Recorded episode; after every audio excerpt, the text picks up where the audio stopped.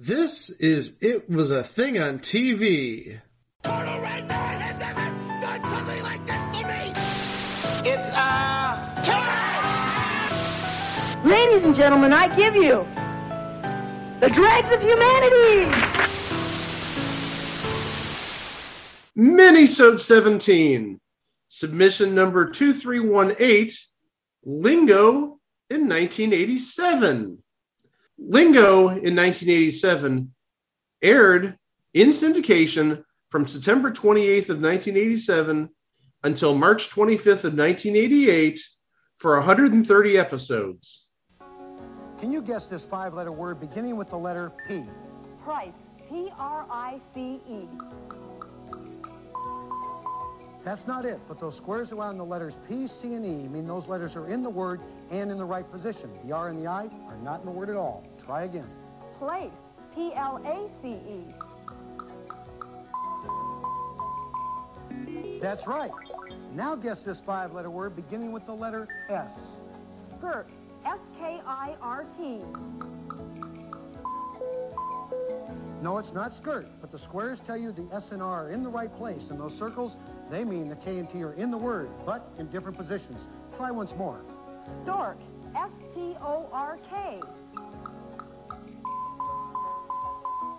That's right. Hi, I'm Mike Reagan, And I'm Dusty Martell. and that's how you play television's most challenging new game show, Lingo. Lingo.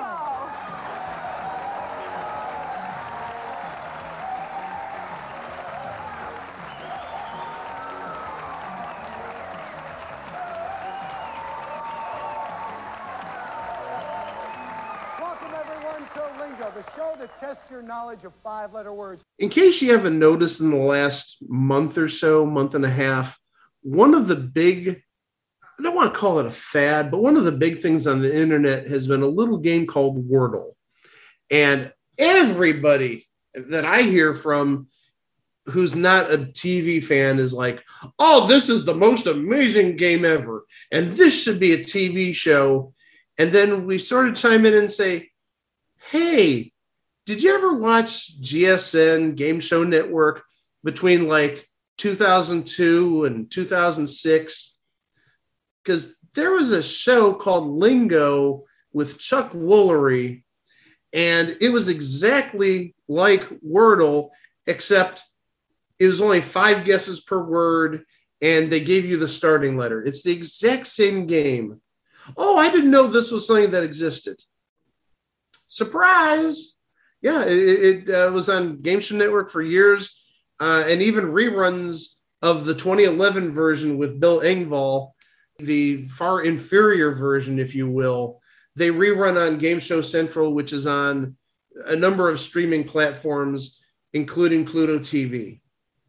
But one thing that people may not know is there was a version of Lingo which actually aired briefly in the late 80s. Did you know that, Greg? Yes, I did know that. You're not helping. Okay. Yeah, there was a version of Lingo in the late 80s, like we said, 87 to 88. It had a couple of hosts, and it was a Canadian production. And the game is very much similar to what you see nowadays in Lingo, the, the- what we saw on the Game Show Network, but also, again, very similar to the Wordle type of game, uh, where you have five letter words, five guesses. It's basically this five letter word game with bingo, but there's uh, it's a little different than the, the the Game Show Network show. Well, we'll we'll get into the changes in a little bit. First, we'll talk about the hosts because it did have two hosts during its time on air. One of the hosts is a presidential adopted child, Michael Reagan. Oh, Yeah. And he was a talk show host, uh, sort of a personality. I, I would say he's not as um, as big as his uh, his siblings. Thinking about um, Ron Um, and uh, Patti Davis. yeah, he was uh, by no means as big as uh, Patti or Ron Jr. or even Maureen Reagan, but still had a very good career himself. He hosted Lingo for a brief period of time, and then he was replaced And you're not going to believe who they replaced him with. Who? The producer of the show, Ralph Andrews. I did not know this. Yeah, Ralph Andrews replaced Michael Reagan as host of Lingo for the last number of months or so. Not a terribly long time. But you may know that name, Ralph Andrews. He produced a lot of TV shows, including just a small list here Liars Club, It Takes Two, if you remember that from the late uh, 60s and early 70s, and a game we've mentioned quite a bit the last few weeks, and we're going to talk about it later this year, Greg 50 Grand Slam. Oh yeah, fifty grand slam. Yeah, that, that was a Ralph Andrews show. I did not and know that. Celebrity Sweepstakes. We should also mention Celebrity Sweepstakes and You Don't Say. Yeah, Those are his big shows. I did not realize fifty grand slam was a Ralph Andrews joint. Yes, it was. So we're going to mention Ralph Andrews' name later on this year because of 50 Grand Slam. So again, as we said, the game is very similar to the lingo game that you saw on Game Show Network. You have a five-letter word. The first letter is given to you, and any letters that are in the word, if they're in the right place, just like on the Game Show Network version, if they're in the right place, they turn red. And if they're in the word but not the right position, they're highlighted with a yellow circle. So it's sort of the equivalent of what you see with Wordle nowadays, with yellow uh, bordered letters or yellow backgrounded letters saying it's in the word but in the wrong place, but green letters are in the word and in the right position. Same game. Uh, and you do the same thing that you do in lingo. After you get the word right, you, uh, you and your partner each take a ball out of a bin of balls, and whatever ball you pick goes on a lingo board. It, it's just like a bingo board with uh, columns from your B's are from 1 to 15, your I's are from 16 to 30, et cetera, et cetera. One team has the odd number balls, one team has the even number balls, and each team got seven spaces filled in, generally like a diamond shape, but missing one of the corners. The object of the game is to get a straight line either vertically, horizontally, or diagonally, just like bingo. Unfortunately, there's three red balls in there, and red ball gives control to the other team. But also, there's prize balls in the bin. At least for starters, they changed it as time went on to, uh, I think it was just one prize ball, maybe two prize balls. And one of them was like a jackpot ball, which increased in value for every uh, game that it wasn't won. But the first episode, there were like three prize balls, and one of them was like an expensive trip to Hawaii, and one was like a $500 gift certificate to someplace. So th- there were some decent prizes in there. The main difference between this show and what we saw on Game Show Network one, games were not self contained. So you could have a game end really quickly and then straddle over to the next episode. And you only had to win one game to win the game. You didn't have to keep picking lingos and, and accumulate points. Whichever team got a lingo moved on to the bonus round and also won a $1,000. The team that lost initially off the show, but again, sometime in the run, they gave them like two losses and you're out, sort of like uh, concentration, classic concentration around that time in 88, 89 ish, where you stayed on the show till you got two losses or you, you ended up winning the car. But the big difference between the lingo in 1987 and the lingo we know in 2002 and so on is the bonus game. It's sort of like anti lingo. It's actually called the no lingo round. And the object was to not get a lingo. Your bingo board, for starters, was filled with 16 balls, 16 spots were filled, and they basically formed like an asterisk shape. So you, you had your diagonals filled, you had your vertical line going through the ends filled, you had that middle horizontal line filled. You didn't have the center value filled though. You didn't have the free space, as it were, the, the center spot. And you had eight positions around the, the board that weren't filled in. You played five more words, five more five letter words. And the number of turns it took you to get the word is the number of balls you have to pick from the bin.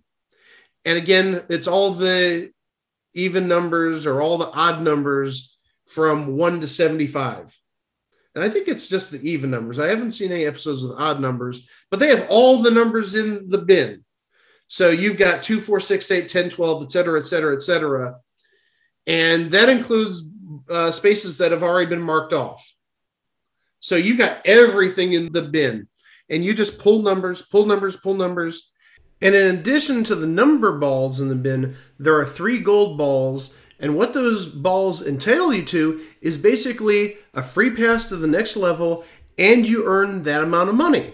So if you got a gold ball in your first play, you get whatever that first reward is, and you don't have to pick any more balls. So that's a big help. And every time you play your number of pulls, and don't get a lingo, your money doubles. And how that worked, it changed in the course of the show, but how that worked initially was your first game, you won $500. Every time you got a word and successfully didn't get a lingo in however many pulls you had to do, you doubled your money. So 500 became a thousand, a thousand became 2,000, 4,000, 8,000, $16,000 you're done after five words. So the most you could win the first time you went up there is $16,000. The second time you win, you started with $1,000 and you doubled all your way to $32,000. And then the third time you played, which was your last time, you only got three chances. There were only three time champions on this show. The third time you started with $2,000 and could conceivably double your way up to $64,000. And they actually promoted that on the show. You could win over $100,000 on this show. And yeah, if you add 16,000 and 32,000 and 64,000, that gets you like 112,000 if the math is right. So you could conceivably win that much money, even though you'd have to basically play three flawless bonus rounds, especially particularly the last two and even that first one, you have very little room for error. But again, in the course of the run, the rules changed a little bit. And this is where it gets a little interesting, let's say. This really reeks of cost cutting move. The amount you're playing for in the bonus round is actually determined by how you completed your lingo board. So if you had a vertical or horizontal lingo, you started with the base $500, which meant you could max out at $16,000. If you had a diagonal lingo, you started at $1,000 and could theoretically win $32,000. The only way to get an opportunity at the $64,000 is if you form two lingos with one ball. So what that generally meant is you had to have a vertical and a diagonal, and the ball that you had to get would have been the vertex of those two lines, that that one that gives you two lingos in a row. Or if you had like going through the center, a vertical and a horizontal, getting that middle ball, the essentially where the free space would be in a normal game of bingo. If you created two lingos through that ball, you'd be playing for sixty-four thousand dollars. So a bit of a cost cutting move. And also, again, potentially because of the cheapness of the game or because it was too much money for beginners, supposedly people didn't get paid. Uh oh. Yeah, Susan, I knew you were going to say that. And actually, if you go on YouTube, on the official Ralph Andrews production page, they have an episode of Lingo hosted by Ralph Andrews from 1988 with a team going for $64,000. They actually get that double lingo, basically, like how I said, getting the end column uh, getting your vertical and then uh, getting a horizontal and getting that one ball, which basically gives you a big plus sign. They got the double lingo. We're playing for sixty-four thousand dollars, and this is so painful. I hate saying this, and if you've never seen it, please go see this. It came down to the last ball. They got. They started with the two thousand, got to four, got to 8,000, got to 16,000, got to 32,000, played on. They went in the hopper. They had legitimately probably about, I'm going to say probably about 28 or 30 safe balls and one bad ball on the last pull. If they pull anything besides one number, they win $64,000. Greg, would you believe it? they pulled the one ball that lost them everything. Oh. The only ball that can hurt you is 44. The only one that can hurt you is 44. The only one that can hurt you is 44. I don't believe it. We'll be back. We'll be back. We may never come back. Where are you, camera? I'm Sarge N44. Let's give it to this is a courageous couple. They just risked thirty-two thousand dollars and they lost. Goodbye. We'll be right back. Don't go away.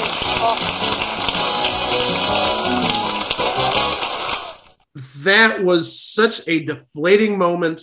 They don't have any episodes with Michael Reagan on the official Ralph Andrews YouTube page. They have the one posted by Ralph Andrews with this happening. Yeah, there's like a 3% chance of them not winning $64,000. And lo and behold, they lost it. Deflating. But also something interesting about the uh, the rights to the 87 version. Yeah.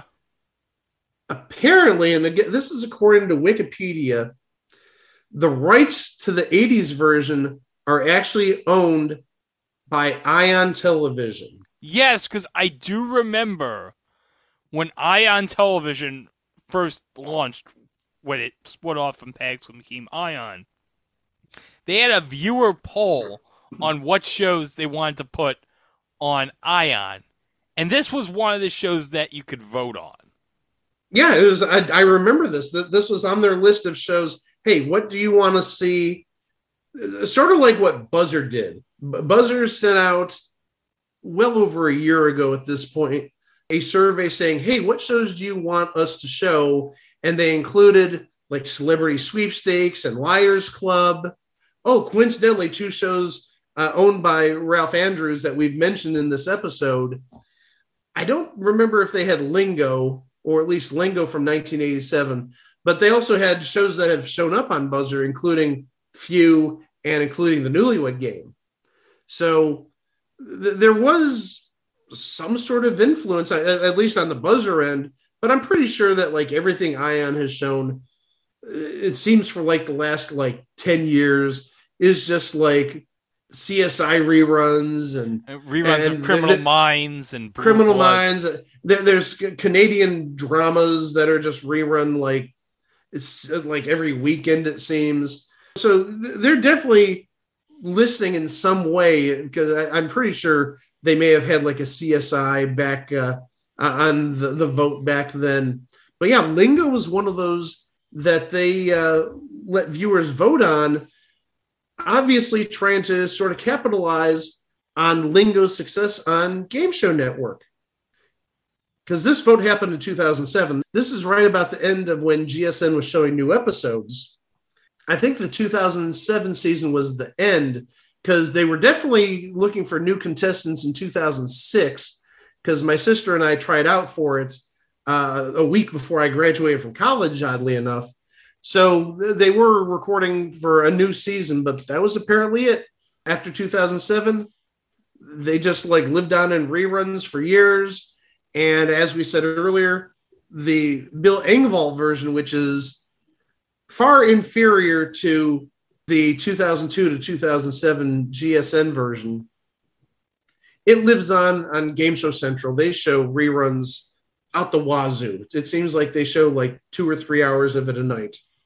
But yeah, Lingo had a previous life in 1987, and again, I mean, it, it's basically Wordle. And the thing is, people are like, "Oh, this is amazing! This is amazing! Where has this been all my life?" And it's like, turn on your digital cable. It's been sitting on Game Show Network for years but also at the same point, it was done 15 years earlier in syndication. It didn't get a lot of coverage, and obviously it didn't last long. But also, you know, the legacy that people may not have gotten paid, you know, people forgot about it over time. But you know, in the end, the 87 version, yeah, it got good 15 years later, thanks to success in the Netherlands specifically but in the late 80s, lingo, it was just a thing on TV. Yeah. And you know what, Mike? Now that the New York Times is Bart Wordle, I'm going to officially declare it on this podcast right now, okay? Wordle, end of the craze. It's dead. We have officially on this podcast ended the fad. Wordle as a fad is done. Done especially if New York Times starts charging us to play it. Oh yeah. Or if they bombard us with ads. Or heaven to Betsy, if they put it on their website and they say, "Oh, you you played uh, your maximum amount of Wordle you can play for the month, and it's only the fifth of the month." Well, they do that with their articles. Yeah. I get bugged all the time. You've read your three free articles for the month. Now you can subscribe for 99 cents a day you know what? If you've gone to at Doug J Balloon on Twitter, you basically know the gist of the New York Times. Well, yeah. If you've listened to our podcast uh, any period of time, you specifically know Greg's feelings about the New York Times. Yeah, I don't want to hear stories about Mr. Black's voters in West Virginia diners. Thank you very much.